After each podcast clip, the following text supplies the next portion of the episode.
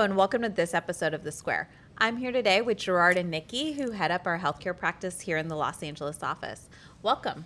Thank you for having us. Thank you. So glad to be here today, guys, to be talking about healthcare burnout and design and what people are looking for. Um, kind of one of the things that got me thinking about this was just how much the office has changed in the past couple of years on the heels of this pandemic, right? I know everyone's tired of hearing that, but it, it really kind of created this sort of line in the sand between how we used to work and how we work now.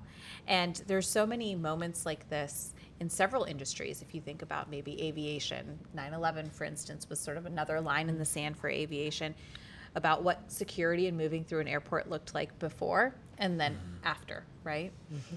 And I feel like the pandemic, for we think about obviously we think about the office and remote work and coming back to the office. But for healthcare it was also a sort of very momentous marking of what worked and what didn't work and changing things for healthcare operations for patient experience and even for staff. Do you guys want to talk to me a little bit about sort of the cha- the bigger changes that you're seeing and some of the vulnerabilities that you think were most exposed on the heels of the pandemic? Well, I, I think one of the first things uh, that was exposed was the honestly the level of burnout with our healthcare providers. Uh, before the pandemic started, there was already the burnout, like at the forefront. Honestly, they were exhausted.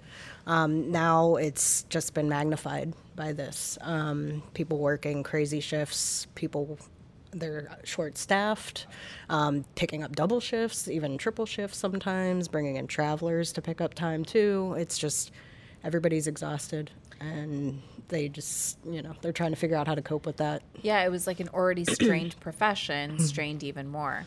I recently saw a sign outside of a fast food restaurant by my house that said, "Hi- now hiring people that show up for work. Right, It- but it's one thing if your Taco Bell doesn't have enough people to work there. It's a completely different thing when your hospital or an emergency room or behavioral health facility doesn't have enough people to work there. What kind of challenges does that create? Yeah, I recently interviewed um, a doctor, Dr. Rosenberg, over at UCLA Resnick. Um, she talked about how um, how the pandemic affected the staff. You know, obviously with the strain of um, the pandemic, um, the string of uh, patients that are coming in due to behavioral health issues just increased, and the effect it has on the staff also affects how they experience. Um, or provide care. Um, you know, they talked about how they want a space that um, helps staff uh, alleviate some of the stress. They want to work in a in a better working environment, and I think um, us as as designers and healthcare professionals have a way to help them achieve that goal. Yeah, you bring up a great point. It was like there was this already strained and dwindling talent pipeline, and then oh, by the way, we're just going to up the ante when it comes to the ask that we have for this for this uh, workforce. Nikki, you want to tell me a little bit about your background? I know that you have a very interesting background that gives you a little bit more insight onto what this group is actually facing on a day to day basis. Yeah. Um, so before I got into design, I worked for seven years as a registered nurse. Um, five years of that, I was in trauma ICU back in Pittsburgh, Pennsylvania. Um, and then I did travel nursing for two years. Um, all pretty much all ICU, um, but I, as a traveler, you kind of get floated everywhere as needed, so you get a little bit of everything. Um, and I was I was there with that burnout. I I I was there mentally. Um, I was trying to, you know, I was sending my applications out for architecture firms and all that, but I had to continue working for probably about three years before I finally got into design. Um, so it was it was exhausting. I was burned out after year one, honestly, as Yeah. a nurse. It's hard. Well, I read once that, you know, we often think about nurses and doctors as being this like pinnacle of health. But in reality, because of the nature of their jobs, they're sometimes the least healthy among us. Maybe they're not eating right, kind of scarfing down the Doritos from the vending machine. Right. You can't really carry around your water as you're moving through the floor. Can you walk me through some of the physical, mental, and emotional well being challenges that you might face as a healthcare provider? Sure, you're working 12, plus hour shifts, sometimes 16. It depends where you're at. But um, you don't always have time for breaks. Like working in a level one trauma ICU, there were times where I would go inhale my food while I was standing at the nurse monitors watching my patient because they were that sick. Um, it's mentally draining. I there's times when you couldn't even go to the bathroom yeah. because you didn't have someone to cover your patient or you didn't feel comfortable leaving them. Um, it's just you're seeing death constantly. You're seeing families sad. You can't fully engage with them sometimes. You have to learn to separate yourself from the situation. And when it's happening constantly, as in with the pandemic, seeing that much death, you mentally it takes a toll on you. You take that stuff home with you, no matter how hard you yeah. try not to. Yeah, it's not just physical. Mm-hmm. There's a sort of emotional, mm-hmm. always being on factor as well. And you yeah. see a lot of stats about nurses and doctors, primarily nurses, really being sleep deprived, overweight, you know, struggling with the sort of fundamentals of physical wellness. I think that's one of the things that we tried to um, resolve as uh, healthcare architects and designers. How do we bring a better working environment to them, um, knowing the challenges of their profession? I think one part of it is the ability for them, like Nikki mentioned, to to have a space where they can um, disengage from their day-to-day activities, and I think um, having a, an access to a landscape area or or a, a, a conference room that has a light shower um, that can affect their mood and or be able to um, be in, in, in, in a silent room helps a lot uh, in, in giving them that wellness that they need or a break. Yeah, you think of amenities for patients, right? Because the hospital or whatever healthcare facility is primarily thought of as a place to serve patients, but you can't really mm-hmm think about patient care without considering those that are responsible for yeah. delivering that care. The, the, staff get overlooked a lot. They really do. Um, obviously, patients are number one in our designs and what we want to do. Um, but coming from the nurse side, I've seen the stress that they go through firsthand. I've seen people get kicked, punched, choked.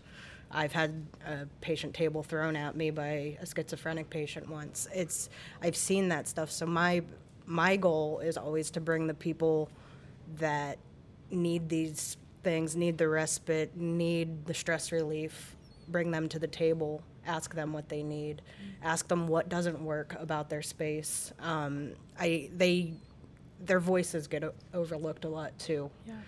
So it's I, I want them to speak up and I want them to get their voices heard. And I think if we can design a space that's efficient, that's calm, that's uh, I think it benefits both the patient and uh, the healthcare provider because they're moving in an environment mm-hmm. that um, is resonate that resonates that um, type of environment that they wanted to be in. So often these patients are stressed out. Um, they're worried about what their health condition will be, whether they know it or not. Um, and if we can give that uh, sense of assurance that that healthcare space is there for them, um, and that that space is a place where they can heal at their own pace, I think it speaks a lot to um, how it, it, how that space will will benefit them and also the staff. Sure, you bring up such a good point because, you know, we talked about the sort of corporate pivot we've seen mm-hmm. over the past couple of years. It's, it's been this like slow and steady return to the office here, mm-hmm. but we've seen workplaces being very intentional about thinking about how the design directly benefits and supports their staff because they know that it ultimately drives their bottom line mm-hmm. and supports the their talent, keeps talent there, attracts new talent. Mm-hmm. And I think that maybe in healthcare spaces, similar to schools, we, we don't necessarily think of those spa- spaces as workplaces, but they really are. Um, I want to get into some of the design benefits, like the outdoor features and the amenities, but I think it's important to think about what the what the benefit of supporting healthcare staff actually means for patients and even for healthcare operations and their bottom line. Yeah. I'll say that I, I've seen a couple of studies recently that say that like over 50% of healthcare providers are considering leaving the profession. So I'd say first and foremost, you have to keep them in the jobs because there won't be enough people to take care of these patients, especially with the aging population. Um, they're projecting the patient population is going to be um, growing exponentially as It's well. like the next surge, right? The next tsunami of Exactly. what's going to strain us. Um, what I'm seeing somewhere, somewhere where the industry is moving to is the ability to use technology um, in concert with the staff.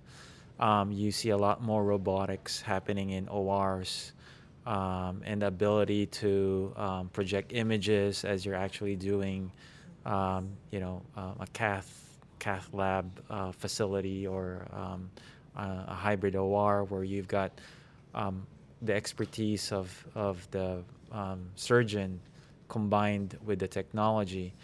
I think um, that's where it's going to move towards to.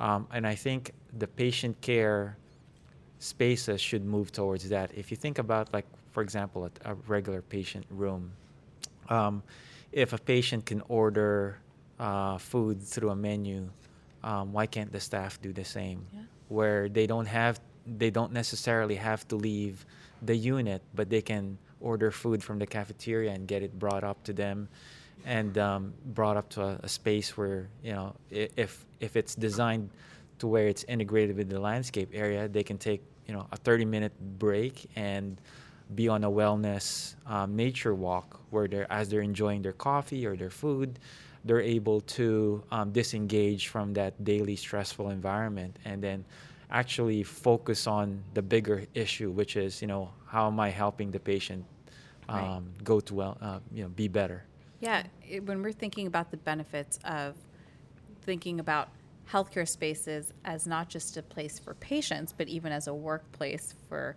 Right. healthcare providers, you start to address this issue of the talent pipeline, a very scary issue to think about when so many people are considering leaving. But then mm-hmm. you also start to bring up opportunities for efficiency because you know there's there's issues of patient outcomes and, and providing them the best level of care and making sure that there aren't errors and minimizing errors. You know, if, if I make a spelling error at, at the office, it's lower stakes than if there's someone's life on the line. medication errors happen. Uh, With yeah, the- waste, the cost of all the operations go up when people are tired and burnt out and kind of mailing it in, maybe.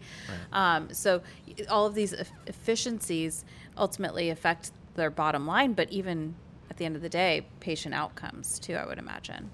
Another thing that's growing is telehealth, um, and it's being integrated a lot more. Telehealth uh, visits have been growing majorly, um, so creating spaces for providers to be able to give adequate care over a computer. Um, that's a big change that's happening because I know a lot of people used to avoid that. They didn't want, they don't trust, you know, technology, especially in rural America and other places. Um, I was just at a, a nursing conference in South Carolina at Clemson University, um, and it was about the um, excellence in healthcare design.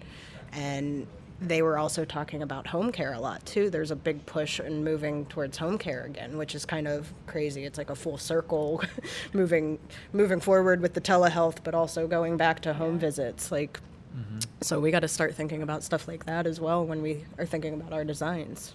So when we're when we're talking about patient outcomes on the line, the cost of op- healthcare operations, I mean that's a major headline in and of itself. Attracting people to the profession.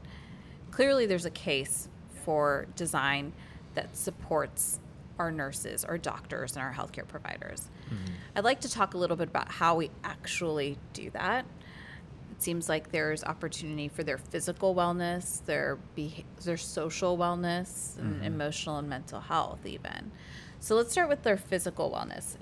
Nikki, you brought up some of the challenges of even just being able to access food and water throughout the day, or being able to use a restroom, or being able to get sleep when you need it. How can design help support some of these really basic functions? and maybe even get beyond some of the basic functions and give them some of the perks like we get in the office, like circadian tuned lighting and biophilic elements, or we get connection to the outdoors. thinking about safety is a big one. Um, a lot of the older facilities, they didn't have the um, studies, the research that we have now. Um, there's uh, units that I've worked in before that I've been kind of trapped. We used to say trapped on an island where people can't even hear us when our patient needs us. We could be in there for a code, and it's hard to get to other people to get help into that space. So, uh, talking to the the nurses, the providers firsthand, and finding out what doesn't work about their unit.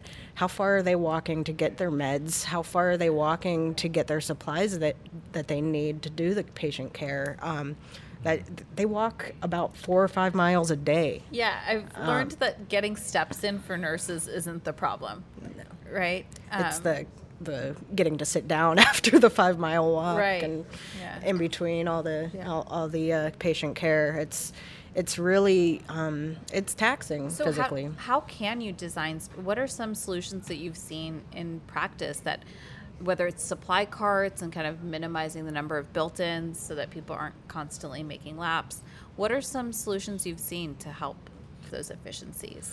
I, think what we need to realize is the workforce is changing as well. Um, uh, from a design solution, we're seeing more decentralized um, nurse uh, stations. Um, where the nurses are closer to the patient rooms as opposed to going into a um, a central nurse station. I think um, envisioning the nurse station as more of a collaborative space um, as opposed to a regular nurse station that used to exist, you know, 20, 30 years ago. I think looking at it as a collaborative sta- space and then using the um, decentralized nurse station as where they actually do their, their work. Um, I think how you imagine that would be different it's interesting just as you're saying that it reminds me of some of the trends you're seeing even in workplaces right there's these collaborative hubs and right. then you you have opportunities to peel off for some focused work mm-hmm. uh, where it works for you and while still maintaining some sort of connection to the rest of your team and to your patients another thing that we're seeing is like for example the um, the veterans administration they're starting to change how they deliver care like for a, a regular patient um, they would pair um, a social worker, with a behavioral health uh, um, professional, with a nurse, and an, a medical doctor. I think a lot of healthcare systems will will potentially shift um, to where um, it's a patient. They call it patient aligned care team, mm-hmm. where a patient um, has um, a medical team around them, and I think as this pilot system by the Veterans Administration becomes successful, um, a lot of healthcare systems will be um, using the same type of approach.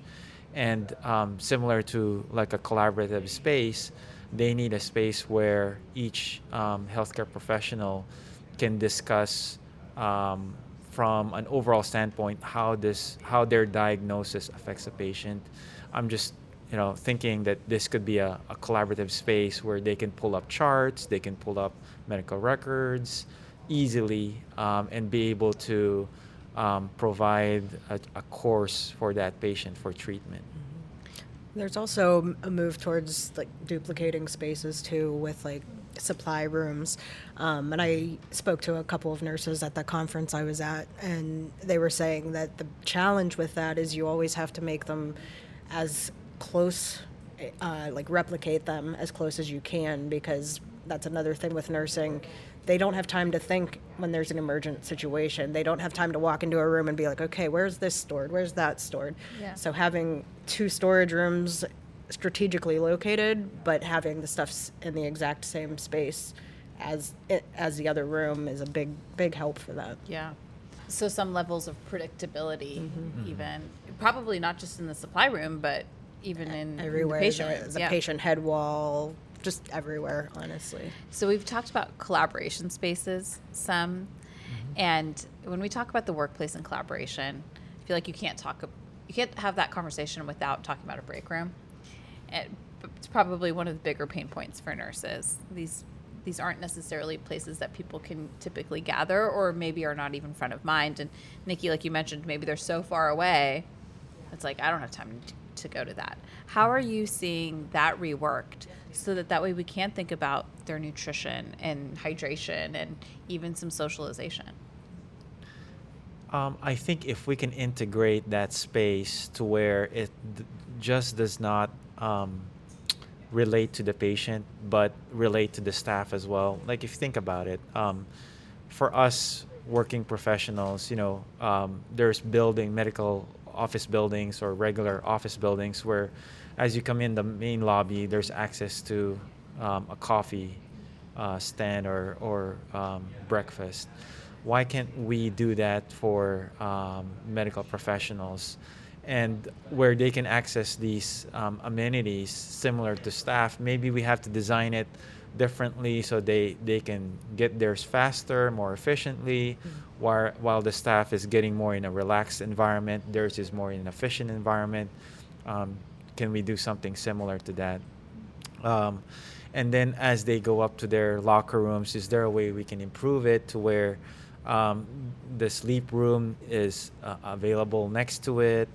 or um, they can they have um, rooms, privacy rooms, where they can just disengage, um, or can we design an environment where they're in the middle of um, a landscape area where um, they can decide whether they take a break um, in a conference room or a break room, or they can take a break by walking through nature and just enjoying the outdoors. Or if it's a beautiful day, can they enjoy the outdoors without having to go too far from from their unit right it because it's not just about having that amenity if you will it's about the location of it and and mm-hmm. how it's positioned and probably even the policies and operations and how it allows staff to even be able to use it yeah a lot of places don't even mandate breaks for nurses um, when I moved to California and they were like, okay, Nikki, it's time for your break. Tell me about your patients. I was like, I was like, wait, I get to go sit down? Like, what, what do you mean? Like, you actually have to leave. It's great. And that's how it should be everywhere. Um, but just being able to go somewhere for 10 minutes even and close your eyes and disconnect, or like Gerard said, somewhere where you can look at nature. And even if that's just looking out a window and seeing nature through the window, like, it makes a big big difference in your day. Well, it, and it's one of those things that if it's out of sight, it's kind of out of mind too, right? Because if someone's not prompting you to go unplug for a minute, mm. I I know. Thankfully, I sit right by a window at the office, and so I see people kind of making their laps. And I'm like, oh, someone went and got a coffee. I'm like, you know, I ought to get a coffee. Right. And so, like, it reminds you to go do it. And mm-hmm. I think that the location of these amenities matters for that reason as well. And I think staff retention is going to be um, a major concern as as as the workforce um, gets or dwindles down or the demand goes up, and we don't have enough um, workforce to fill those gaps. I think the amenities is going to make a big difference on whether a physician, if all else is equal, um, what what what's the difference? And I think amenities for staff and how their well-being is being taken care of in, the, in their own built environment will make a major difference for them whether deciding to go to a specific facility or, or not. Yeah, yeah. and locating them as close as possible to the units is absolutely necessary. And there's ways that you can use probably some technology, communications too, that might help mm-hmm. that. Um, there's a lot of new um, communication devices you can have so that at least you're reachable by phone yeah. or by page or something like that.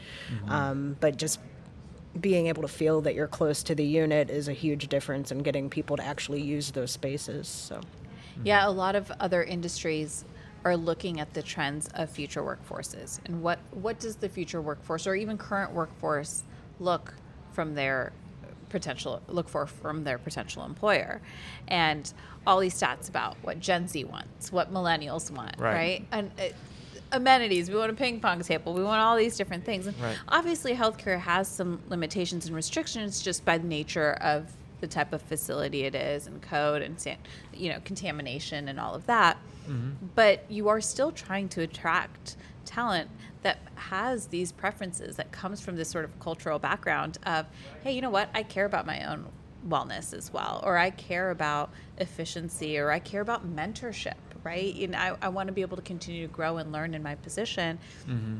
and so just like we might look for that in our office spaces and i think healthcare providers are also looking for that too I think for me, um, when I when I look at that, what the future of healthcare design will be, I think we have to look at the workforce that is coming up. Um, you, like you mentioned, Gen Z um, is coming up. Um, they're technology savvy. Mm-hmm. They they can they can work multiple technologies or softwares all at the same time. Um, if we think about that and translate that to healthcare, what does that mean? I, for me, that means um, can you have an ability where people can work um, at one facility, say in Los Angeles, but their residency is somewhere um, in the mid middle of the country or East Coast. Um, uh, can there be a, a, program where a certain facility uh, ties up with a facility somewhere in the east and they're able to um, get that different level of expertise at another facility because telehealth is is is going to be prevalent in the future. Yeah, rural America really needs stuff like that with the telehealth because there's a lot of right. places mm-hmm. that don't have doctors. They don't have the primary care physicians they need. Mm-hmm. Um, so the access to telehealth is huge for places like that and training them, finding the people that can teach these patients like how to use the um, the equipment and mm-hmm. get that equipment to them even is a struggle. What I've seen is that um, you know drones and technology is going to play a major role in the future. Mm-hmm. Um, I think if you're trying to get um, healthcare to rural America, I think that will play a role.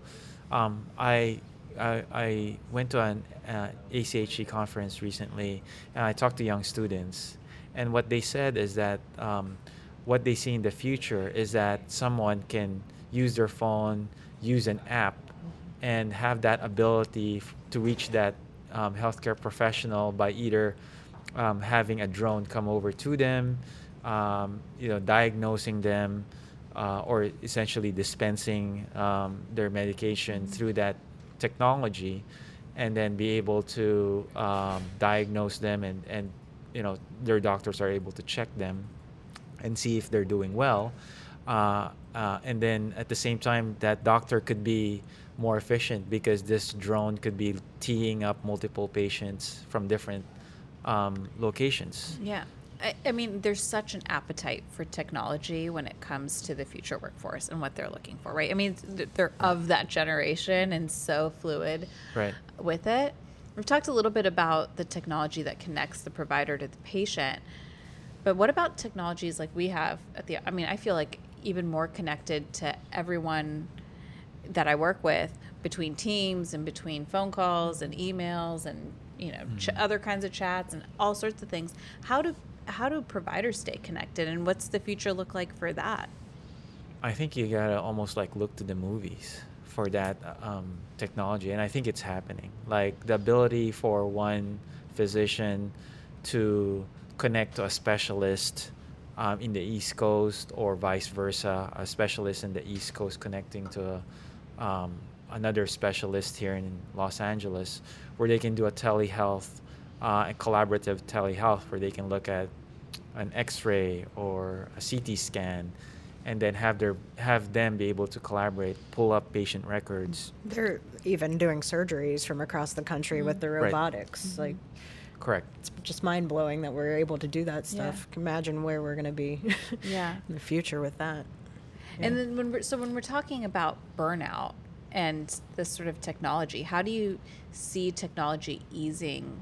Because to me, I feel like being able to quickly write someone a note in Teams or you mm-hmm. know shoot someone a message in, in whatever fashion really kind of speeds my work and hopefully makes me more efficient less likely to burn out. Mm-hmm. Do you see the same possibility, or how, what sort of applications do you see to kind of help have technology ease burnout for providers?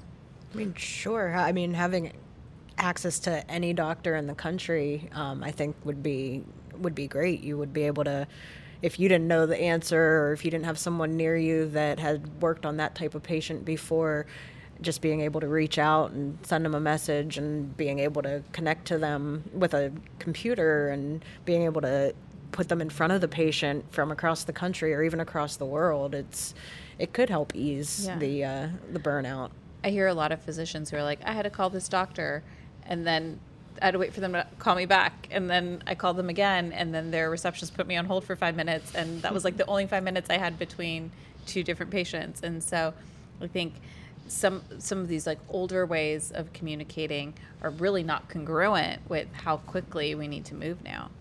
I think um, there's going to be a, a we're going to have to strike a balance because as as we're in tra- uh, in transition where the older um, generation ha- was got has been used to working a certain way and the younger generation coming in knowing no you can do this quicker um, I think there I think our solutions have to be tailored to that transition and then eventually um, that solution will will translate into um, where it's not ne- necessary anymore. Um, you're able to, like M- Nikki mentioned, you can leave a message to a physician through Teams, and they can they can pick up from there. I could see some frustration of that happening in in say older generation. Oh yeah, we're all we're all resistant to change. That's Yeah. for sure. Right. And but that's an Yeah. interesting point, right? There's such a generational mix right now in the workforce, probably more than we've had before. Mhm. Um, so there's certainly opportunities to think about phasing in technology. Um, but then there are opportunities also that are sort of that transcend generation and it, this idea of, for instance, mental health and emotional well-being. It doesn't matter where you fall in your birth year. The, the idea of always being on exists for everyone. So Mhm. maybe how do you how do you address that? How do you in design think about the mental and emotional well-being of healthcare providers? I think for me, um, designing a, a space that's balanced, like uh, like I mentioned, a place for them to be able to disengage, um, have the technology at their fingertips when they get into the patient room, and then have that ability to isolate themselves if they have to. Um, I think plays a major role in us um, making a difference um, to, to the workforce, to the healthcare workforce, and giving that balance to them. In addition to the spaces, are you seeing anything in terms of how you're approaching the design of these spaces, whether it's materials that are inspired by nature, artwork, anything like that? Nature is a big part of it. Um, it's also personalization too. Um, I think unit by unit, it's different. So that's another reason why we bring the people that work on that unit to the table when we're figuring out what they need. Um, what are what are they into? Are they where are they located in the country? Um, try to bring in things that make them feel comfortable, make them feel like they're at home. Um, because I mean they're there, like I said, for 12 plus hours for their shifts, and they need to be as comfortable as possible. Yeah. So often you see break rooms or little respite areas that don't maybe uh, receive the same level of design attention and detail. Oh my God, yeah, Yeah, just lined with metal lockers and no windows. Yeah. And so Yeah. artwork and all of those things and, and materials probably make a big difference. Um, Sure. Also, like if you look at it for from an industry standpoint, if you look at like for example airports, um, how come um, these some of these airports have lounges for captains? Why can't we do the same for doctors, for specialists, or for for for any staff?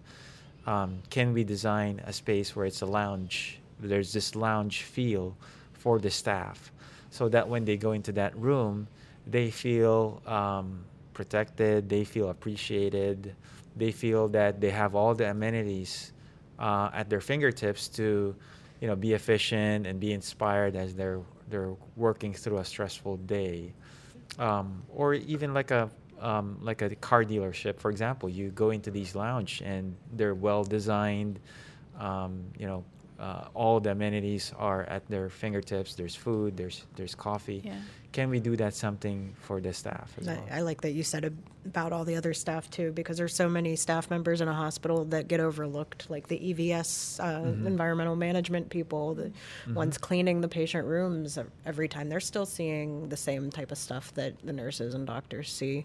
Um, Mhm. they're still doing the same amount of shifts as them too. It's they're they're all taking a toll right now. Yeah, it's. I love that you brought up airports, right? Because there's several building types where, when you think of that building type, you think of primarily the consumer that that uses it, right? Airports, Mhm. you think of the passenger experience. Mhm. Schools, you think of the student experience.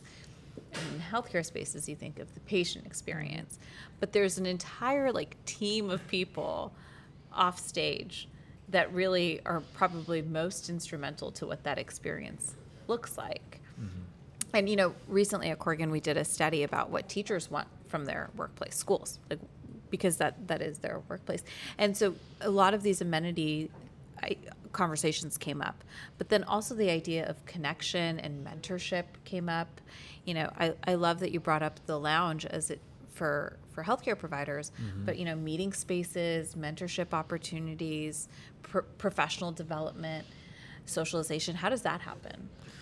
Um, I recently pursued a project for a research lab, and research labs are changing in a way where it used to be very isolated.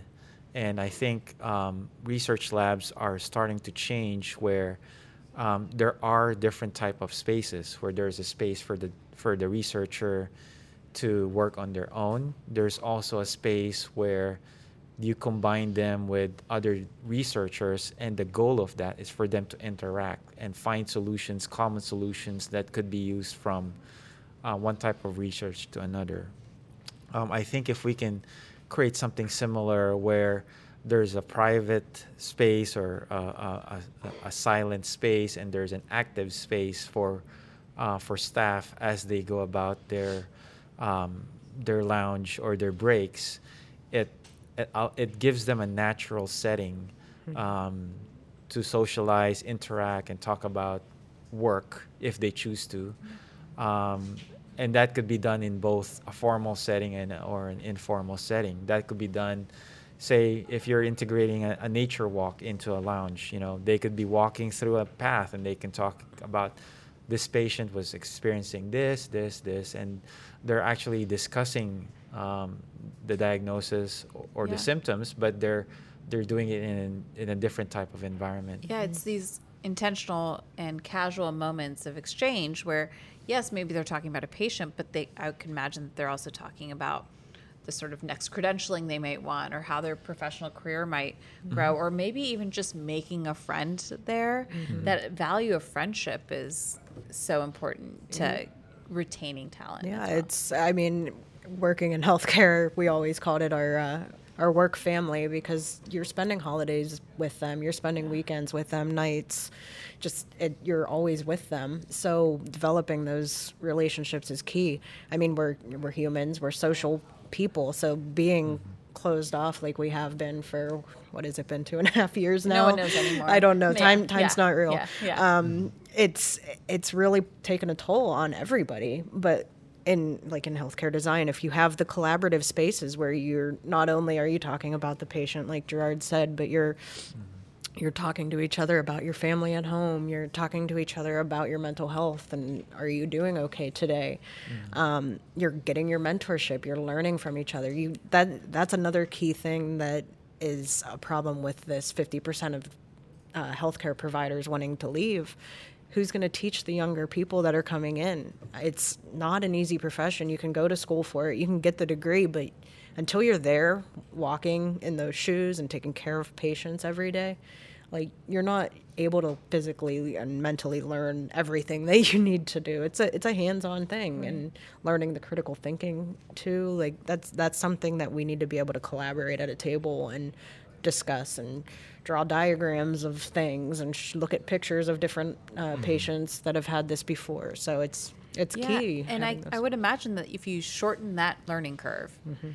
that probably a lot of the attrition that happens early on in people's careers, because I walked in and oh, this is way more than I bargained for, mm-hmm. you start to help make up for some of that. You know, gosh, it would have been so much easier had I had a mentor in the beginning mm-hmm. or had I had a buddy to walk me through it. Yeah, imagine coming out of nursing school in the middle of this pandemic, working yeah, in an ICU, trying to learn with like there were that was another thing they were cross training. They were bringing in nurses that weren't specialized. Say it was an ICU, they were bringing med surg med surg nurses in or PACU pre-op nurses in to help the ICU nurses. And then there's graduate nurses coming into the same unit. Who do you learn from? Who mm-hmm. knows what they're doing like you need to know who you need to turn to in these situations and i just i couldn't imagine being a graduate nurse during that and being able to make it through. I think in terms of mentoring um, and and melding technology with that, um, like we see a lot of um, 3D printing that's happening in our industry, in uh, architectural and design industry.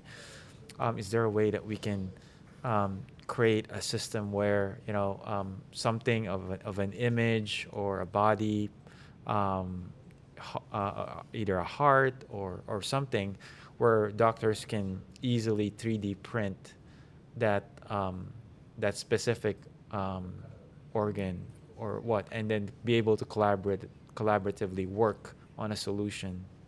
Um, I think the easier that we can make it for them, um, the the shorter that learning curve um, for that uh, next professional would be. Yeah. Um, if we're able to create spaces where they can easily pull up medical records and have that ability to mentor young staff easily um, in a break room setting or in a, a um, smaller conference room setting similar to our breakout spaces then it's easy to mentor somebody and talk to them specifically um, on a patient as opposed to having to um, I don't know work in a, a, bedside or in a nurse station where there's a lot going on. Um, is there a, an ability for them to, to bring that information in in a smaller um, one or one or one to two environment where they can teach younger staff and be able to collaborate on a solution, um, not just from the older professional, but from a younger professional telling them, why can't we do this solution? Yeah. I think we'll see more creativity in that as well. Creativity, innovation. Mm-hmm. Um, we're designers, we're creative, we're innovative, but mm-hmm. nurses are the same way too. Uh, healthcare providers, you have to be creative when you're taking care of the patients. You don't have whatever it is that you need you find something else and you MacGyver it you know you they're creative people so I think the mm-hmm. more creative aspects we can put into our designs and bring them along for the ride, they'll get creative too. And I mean, it's, I, I don't know, it's crazy to think of what we could possibly do in the future with that. Yeah, mm-hmm. I love that. So, you know, one of the things that I always find remarkable when I look back at the past, like you said, Nikki, who knows how long it's been, but when I look back at, at this pandemic is is the frontline workers in all of this. And I remember in the beginning, a lot of people would, you know, hang out their window and ring the bells for them. And truly, I think we start to realize exactly what we're asking for nurses and doctors to do on a, on a daily basis.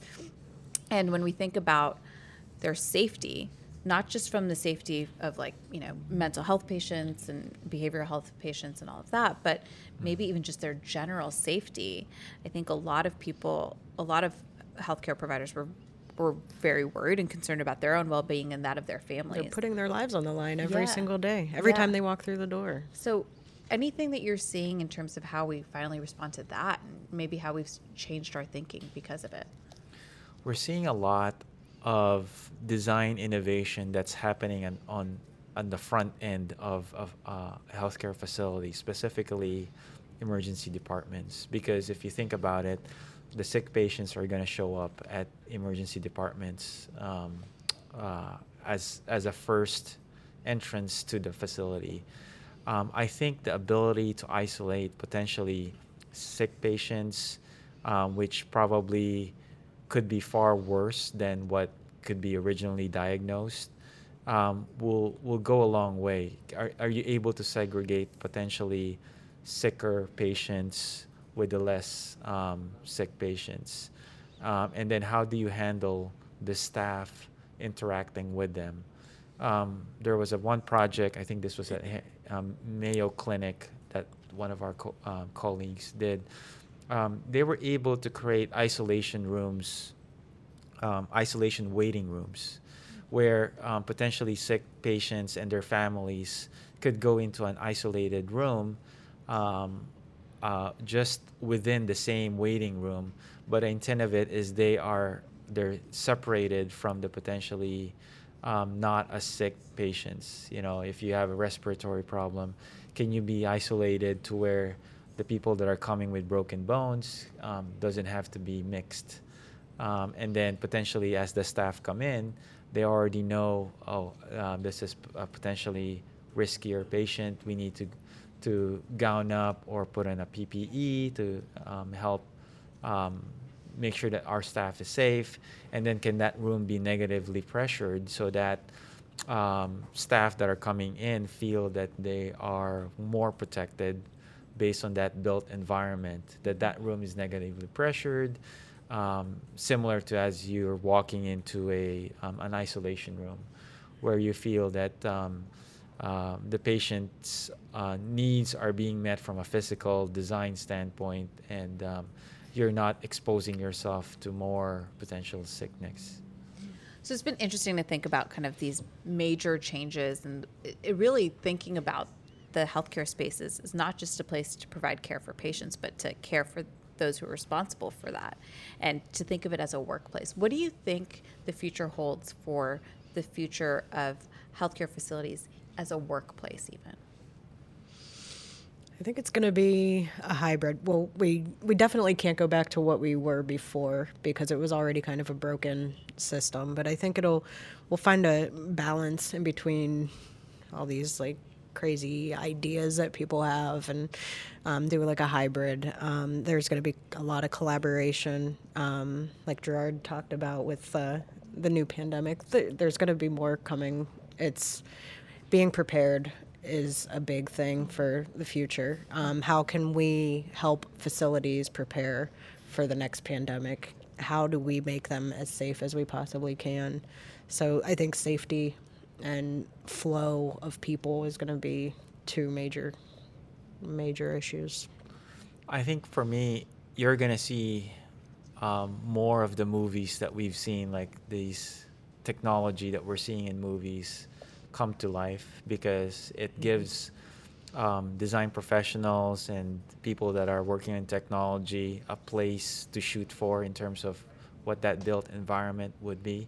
I think that's uh, we're going to get closer to that level of um, innovation and creativity and um, you know um, future technology. I think that's where we're going to head, um, and and I think it's going to be exciting um, how the new generation will practice their their their um, healthcare um, technology. Yeah, I think you guys have both touched on the idea of creativity for mm-hmm. for healthcare providers. It's not something we typically think of, right? Mm-hmm. But whether they're trying to investigate what the accurate diagnosis is for a patient or gosh, I don't have this piece of equipment, what do I do about it? Mm-hmm. And I think we can only really get there to that level of creativity or providing that level of care when we really think about being when we're well supported ourselves mm-hmm. physically, emotionally, professionally, socially, and all of those things. So this has been a really helpful conversation. Thank you guys so much. I think we're just getting started here, but a really important and timely one to have.